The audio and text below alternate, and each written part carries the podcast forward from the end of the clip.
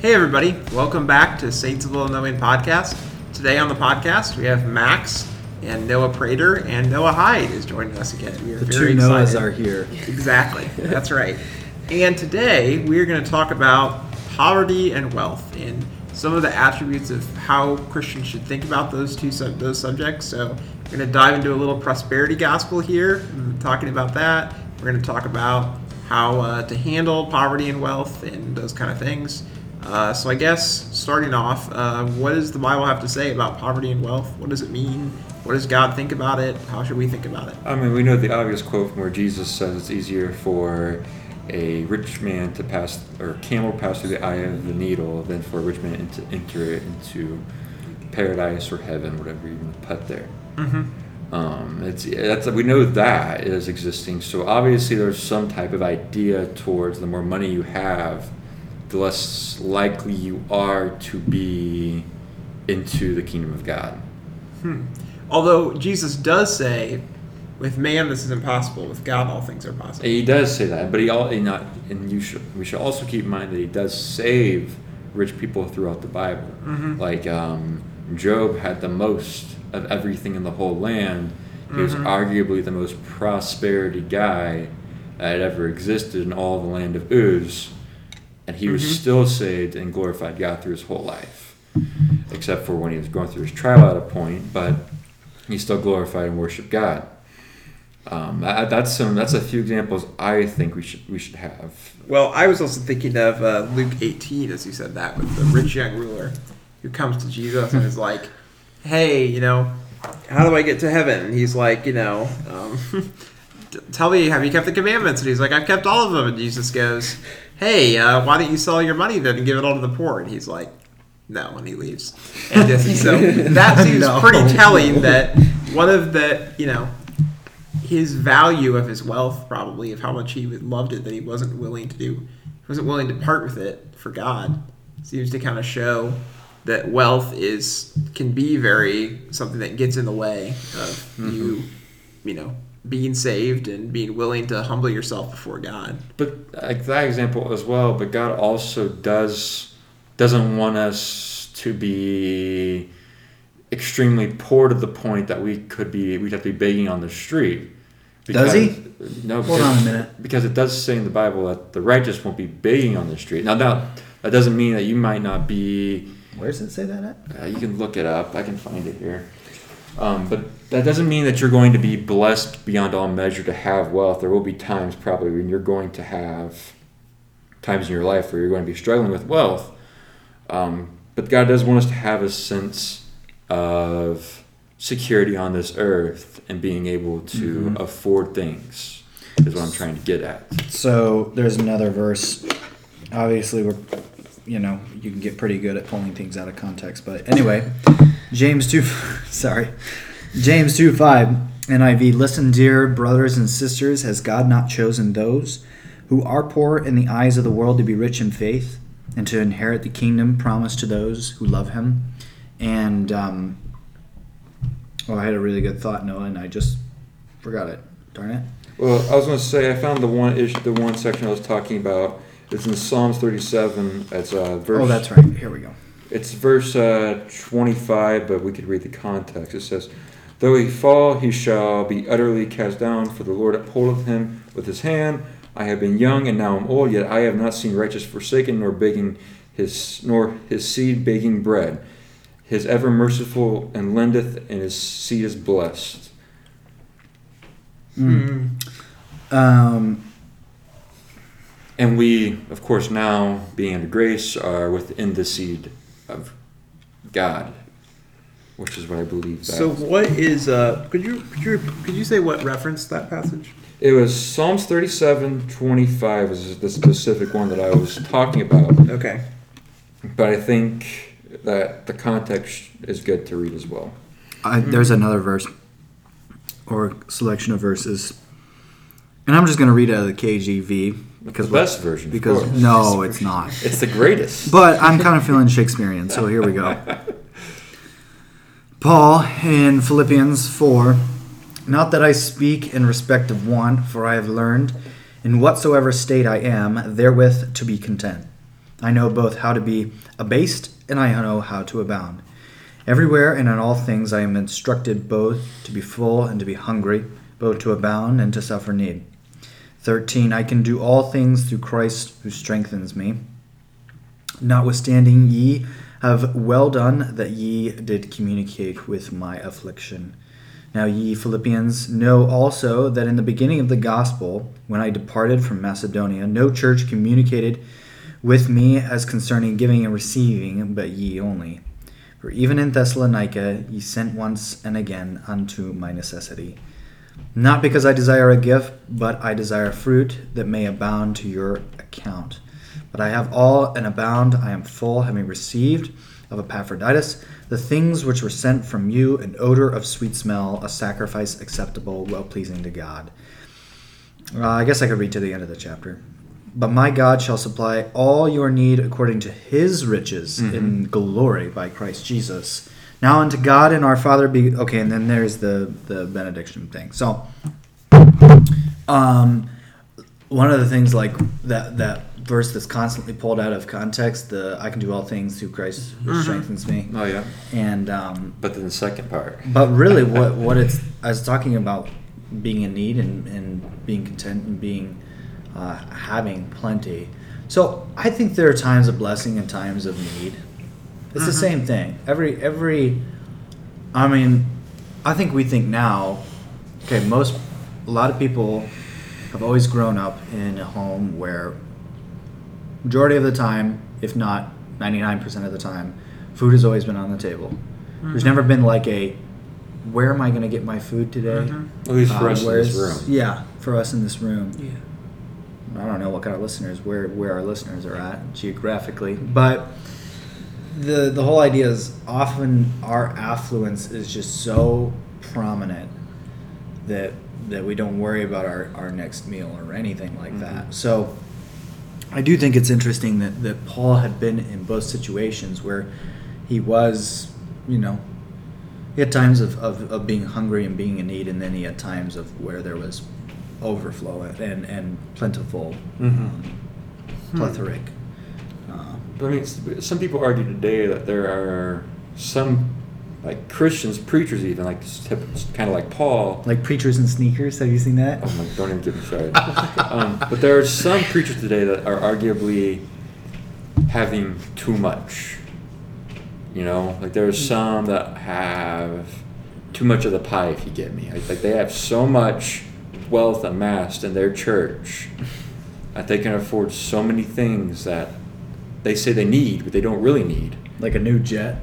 Yeah, so Kenneth Copeland. Have you, have you ever seen the interview where an interview yeah. person asked him? Yeah. He said, I need the jet because on the plane it's full of demons. Demons, yeah. Mm-hmm. So I can't be on the plane with demons, else they might harm me. He's just making up a bunch of crap. And it is. It is. It's a bunch of crap. Because, I mean, if he knew anything about the gospel, well, he knew where Jesus sat.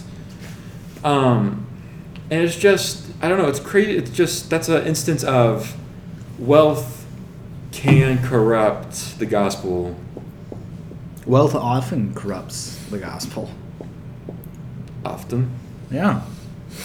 Yeah. Yeah. Have you seen how many preachers in sneakers there are? Seriously, though. God. These guys... These, they, they get dressed by somebody at the church. You know they don't dress like that. Oh, they look like doofuses. That's what they look like. They got these two thousand dollars sneakers oh and this gosh. and this T-shirt tucked into their black pants from Gucci. Everything looks so stupid, and it, it costs... And they're like fifty years old. And and a lot of them are, are late thirties, forties, sometimes even fifties in their dress. Dude, it's, it's it's quite a thing to see. If you ever watch the Hillsong channel, you know what we're talking about.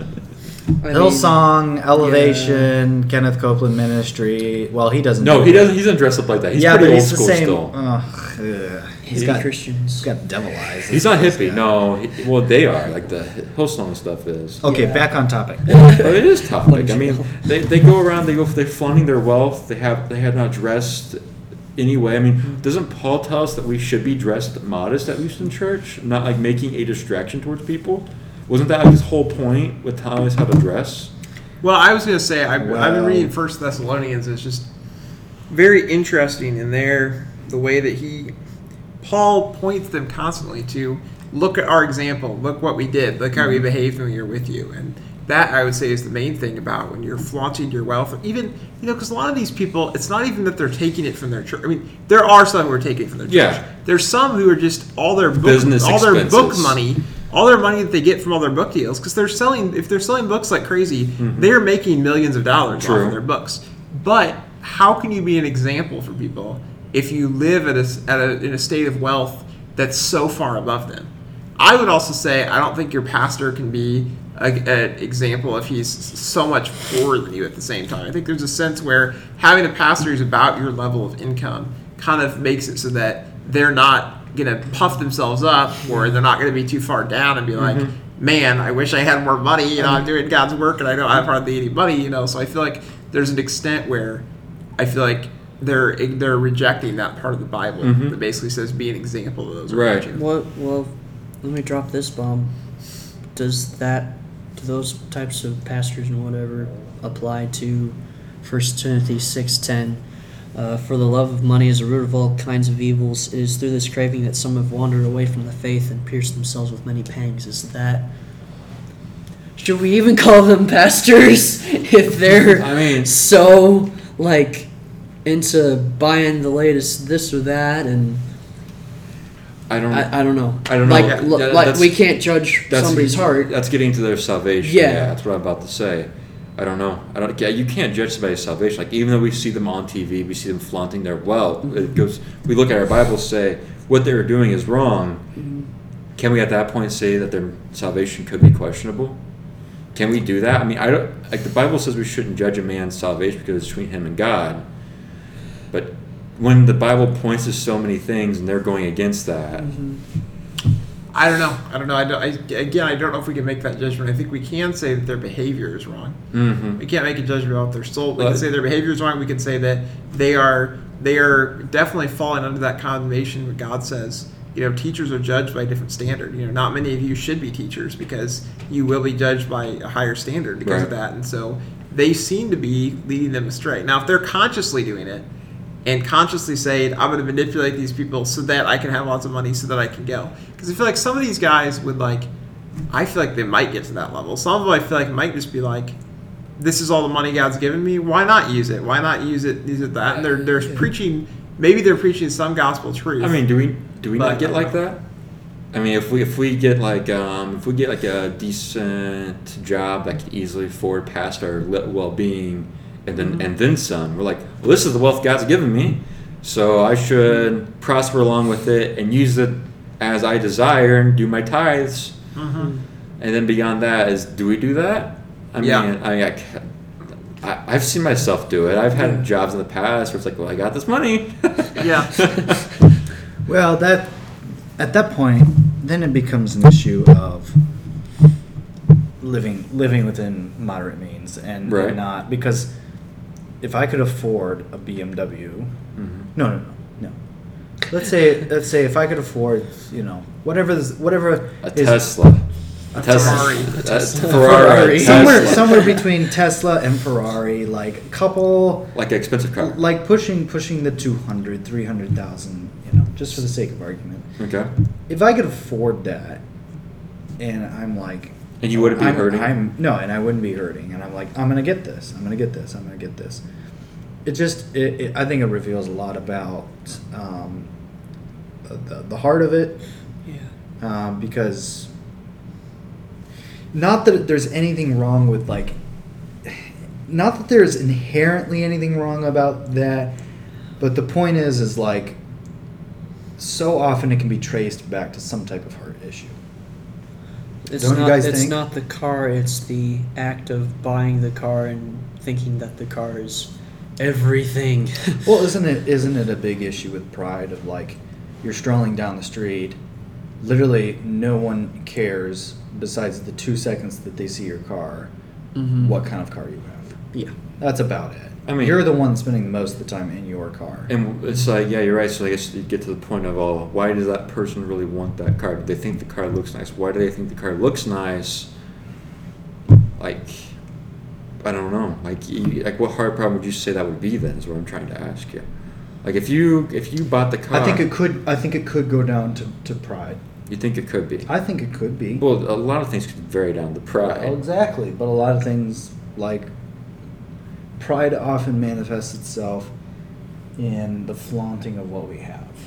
But why? What are you supposed to do with that when you live at a completely different level, where that's not the car you could afford? So, I mean, how do you work with that? Because at some point, at different income levels, what you can afford and what would be... I mean, at some point, it does come down to your heart wherever you are. I mean, do you think there's something inherently wrong about buying an ex- really expensive car? Like, is there something inherently wrong about it, or that's... is it your heart attitude of how you look at it? So you could buy a million-dollar yacht, and as long as your heart is in the right place. I mean, personally... I feel like, yes. I, I mean, I have... I. I am not even close to that much money, so I have no idea what it'd be like at that point, so I can't say a lot. But I'm not sure whether it's completely wrong. I don't know. I mean, it, obviously it rubs me wrong. I'm I mean, like, you look, can, I don't want you can see there being a negative part to it, because you could, instead of spending that million-dollar yacht or that million-dollar car, you could spend it on towards helping someone. Yeah, but you could spend the measly amount of money that you... That, okay, let's say all the money we spend on on worthless... going out to eat sessions. Like, I'm just going to randomly go to Taco Bell or McDonald's, not even because I'm hungry, but just just because. Just because, yeah. Just because. Yeah. Anything like that. I'm just going to buy the, the eight dollar coffee instead of buy the two dollar coffee, which mm-hmm. is pretty much the same thing, right? You know, that's, I mean, that's that's the thing. Is that, you know, kind of the same? I don't know. It, it's... I don't know. I don't. I don't. I can't say it's the same, because I mean, that person might see a different taste in the coffee. I mean, you're getting towards food stuff here.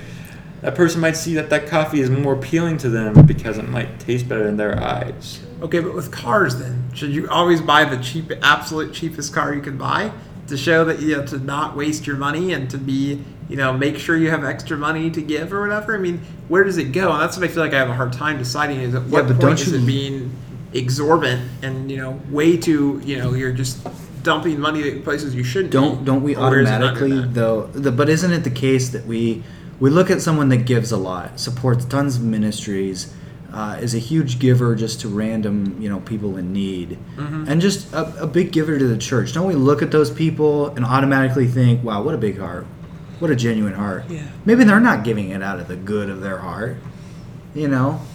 So maybe it's a little bit different. Mm-hmm. You know, it's it's it's the same thing. We could look at someone, like you said, it rubs us the wrong way when we see some dude spend a million dollars on a yacht so that he could throw a party. That's worth two million dollars. That's that's that's, uh, that's twenty thousand dollars with all the alcohol and everything, and we say, wow, this guy's heart's in the wrong place. Mm-hmm. And then we look at someone who gives like that, and we say, wow, this guy's heart is right in the right place. Mm-hmm. There have been times when I've I've. given with not always the right heart. Mm-hmm. Yeah. And there's also people who give a lot and also spend a tremendous amount of money on things. Yeah. So then what do you say about that? Because at some level, I mean, I think there is something about wealth that can be tempting, though. I mean, I Jesus know. does you say you can't serve both God and money. I don't, I don't know.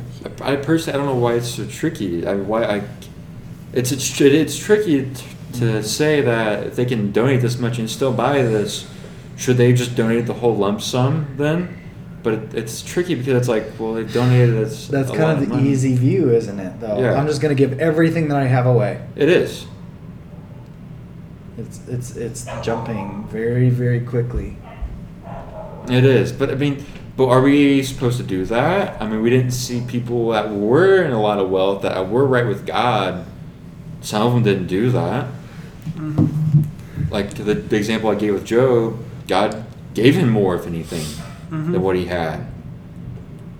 Mm. And God never requested him to give it all away to him. And we saw that with um, with the patriarchy. They were wealthy as well throughout that, and God never asked for him to give everything you have over to me. Uh, granted, it wasn't money. It was more so food, people, and stuff like that. Well, I mean, obviously... we are all living like that. Mm-hmm. How we live our lives, we're living like God doesn't need all your money. Because if we really believe that God needs all your money, like, you know, we'd, we'd be living live, in a we'd ho- be, group house. We'd, group home. Yeah, we'd, well, we'd, go be, we'd be monks or hermits or something where you just kind of like say, I'm going to give away everything and beg on the street because yeah. of that. Yeah, and I'm just saying, I don't think God, it seems like the example of it, it seems like there were some wealthy people who followed God And really, he didn't say give all your money. Like, I was thinking of an example like uh, Lydia is a famous example of a lady who was very wealthy in, I think it was Philippi, and she gave, she became a Christian and hosted them in her house, but he didn't tell her, you know, give up all your money and just become a traveling missionary like me. It was like, hey, you know, use your, you know, bless other people with your wealth, but it's not wrong to be wealthy as so long as your heart's in the right spot. I, th- I think we're going to work around to the point of some people are called to have more money than others, or some people are destined to have more money than others, based on just their giftings and what they're able to make. No, just based on what, just based on what God deems, right? Yeah, where they are in their life at this point. Yeah. Or, or no, I'm just saying like God could look at a person that's kind of that, that's kind of a predestination thought almost, but except with wealth. It's like God looks at a person at birth and says, "You were destined to have a lot of money.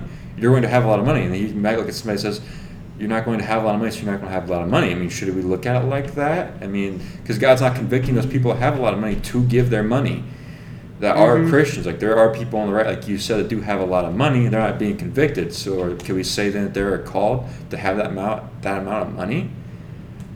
That's a good question. I, that's a tricky one. Yeah, it's it's very tricky, but it's like there's no other way you could see around it in my eyes unless you guys have. No, I, I do agree with you. I think there is an extent where just yeah, everyone has a certain level that God wants for them, and at some point, if you're not living in sin where you're valuing stuff too much, and you're you have an open hand and you're able to have a heart that desires God more than anything else around you, then I think that is where you should be. I know this is probably generic, but I've been told by many people that I've talked to about like making good decisions, like just be wise with what you got. So, mm-hmm.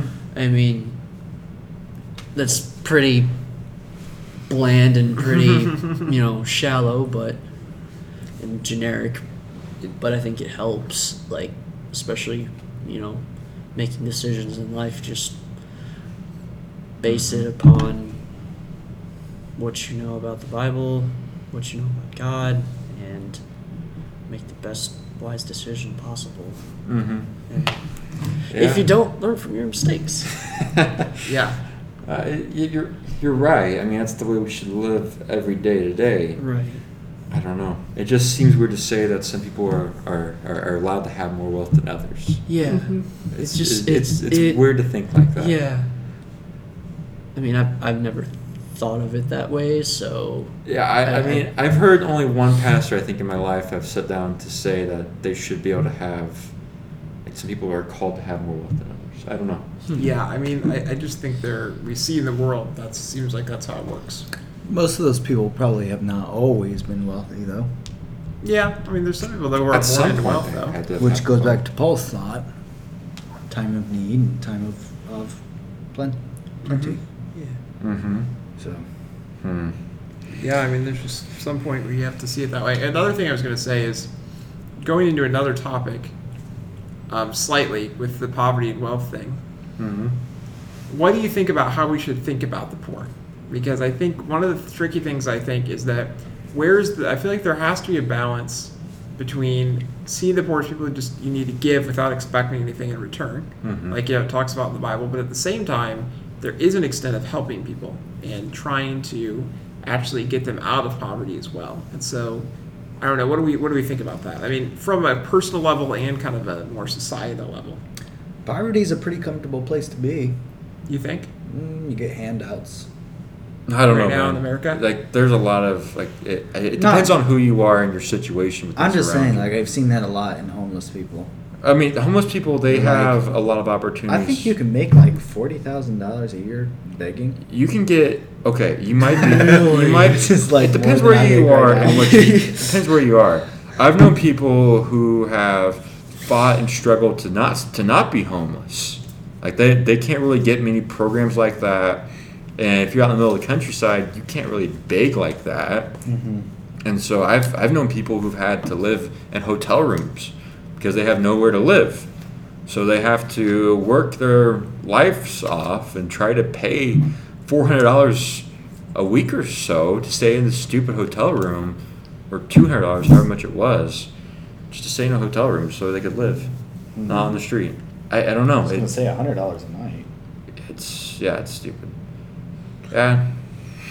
Yeah, I mean. They know. They know. You can get an apartment for Super alive. But a lot of apartments won't let you sign up for an apartment unless you're working for so long. True. Like an apartment wants to see that you're working for at least six months before they'll let you sign up for something like that. Mm. Or if you're a student or something like that, they might make an exception. Yeah, I mean, I just think that, I think it is tricky because I think, I think there's a lot of places where, you know, Jesus says, you know, give expecting nothing in return. You're kind of the Pharisees who's criticizing them for wanting to be seen instead of just doing what was right. Um, so I guess my perspective on it would be, I think it's tricky because, like, for you do think about, like, homeless people mm-hmm. trying to figure out how do you help them, right? Because at some point you want to help them to go further, right? You want to have them go to a homeless shelter and go further. Which but at the I, same time, yeah. you want to keep them from starving. So mm-hmm. if they, if you need to give them money, then they might misuse the money. Well, that's but, why a lot of people do the gift card stuff. Well, I remember hearing... Or just buy them the food. I can't remember if it was... I read an article on Desiring God. I can't remember if it was by John Piper or someone else, just talking about the whole idea of, like, at some level, God cares more about the heart of your action mm-hmm. than whether it, what, succeeds. What's, what's, whether it succeeds or not. So at some point, just being faithful and giving to people, yeah. even it doesn't, even if it doesn't succeed. I mean, you can't help if the person does take that money and run away with it, or buy, go, you know, buy alcohol or whatever. That wasn't your intention in giving. Like if I'm giving Drugs. to them, I'm, I'm giving to the intention of you're buying food, water, shelter with this. Mm-hmm. If I were to give them money instead of them going out buying whatever they wanted. But are we responsible for some of for somewhat if if it's a habit? There's a level of money. There's a level of complicity, and then there's a level of responsibility. Okay. So being complicitous, if I get mm-hmm. this right, is is you're not is is more of an apathy type of thing, and then and then being responsible is like, well, obviously, you know, you're you're directly correlated to it. Mm-hmm. Yeah. So for instance, if I buy something from Nike, you know, Nike or one of one of the places. The Gucci. No, Gucci. just kidding, just kidding. But if I buy something from Max, the, if you wore a Gucci thing one day, I don't even know what to think. No, no, it's not happening. Would you be so, able to be friends with them anymore? I don't know if I could. Probably not. Oh boy, cast me. I to mean, if, if Max has fallen that far, cast me unto perdition. Any anyway, I have if I if I if I buy something from from a department store and it's made in a sweatshop in India. Technically, I'm being complicitous, mm-hmm. but I don't know whether I'm being directly responsible. Whether I'm directly responsible for that, because it's happening anyway. Mm-hmm.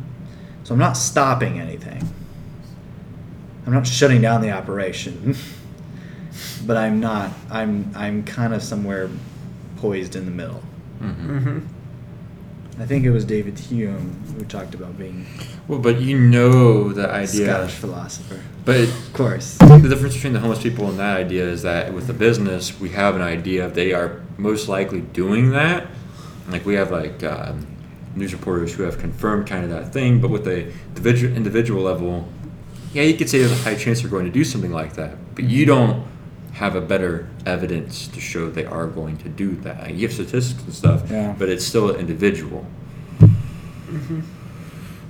Yeah, I mean, I think there is an extent where it, it depends. I think there are factors that you can't you can't handle. I think if you are in somebody's life, and rather than just giving them tons of stuff, I think there's a balance between giving them stuff and also trying to encourage them to okay, get a job and to find a way I, to go further. I had a really good friend who said the homeless just want friends. They honestly don't really... I mean, they'll take your money, but they don't really want your money. They just want some friends. Normal friends. Which I think is I think is fairly profound because yeah. it's just... I mean... If somebody gives them ten minutes of their day instead of just passing them by, mm-hmm. there was one time I, I have a friend. Um, well, his I think his name is Adrian. Anyway, he he was he was a homeless guy, and he I sat down with him a meal with him, and um, yeah, so like I paid for his meal, mm-hmm. but I just sat there for you know. forty-five minutes, an hour with him, and, and chatted with him mm-hmm. like I would do with anyone else. Mm-hmm. Mm-hmm. So in a, in a sense, I was I was treating him normal, mm-hmm. even though in a, in a very in the world's eyes he was not very normal. Mm-hmm. So I mean, they're still human beings. They're human yeah, beings. They're human beings. Yeah. I, I mean, there, you guys are right. There is some factor to a lot of the homeless majority of a mental illness that restricts them from working. Because mm-hmm. we've seen like social experiments uh, online of people trying homelessness, where they just drop their day-to-day lives and all their possessions and everything and say, I'm living on the streets for a while. Yeah. Mm-hmm. And they slowly work themselves up to the point of being a productive individual to society. Mm-hmm. Now, it takes them a few weeks, but they do eventually do that. But so there is, to some degree, something to do with the mental health of the individual. Yeah, there is a mental health aspect of where there's probably there might be something deeper than just the homelessness, but just mm-hmm. a unwillingness to work, and there might be actually an in, incapability of working. Because mm-hmm. obviously there is, the Bible talks about working hard and not being lazy, but it also talks about being generous to those who are in need and who need your help. So, mm-hmm. yep. All right. Well, that was kind of a wide-ranging discussion here, a lot of different things, but uh, hopefully it was at least a little enlightening about how uh, how poverty and wealth, how Christians should think about it. So thank you for joining us on this episode of the Saints of Illinois Knowing. We'll see you later.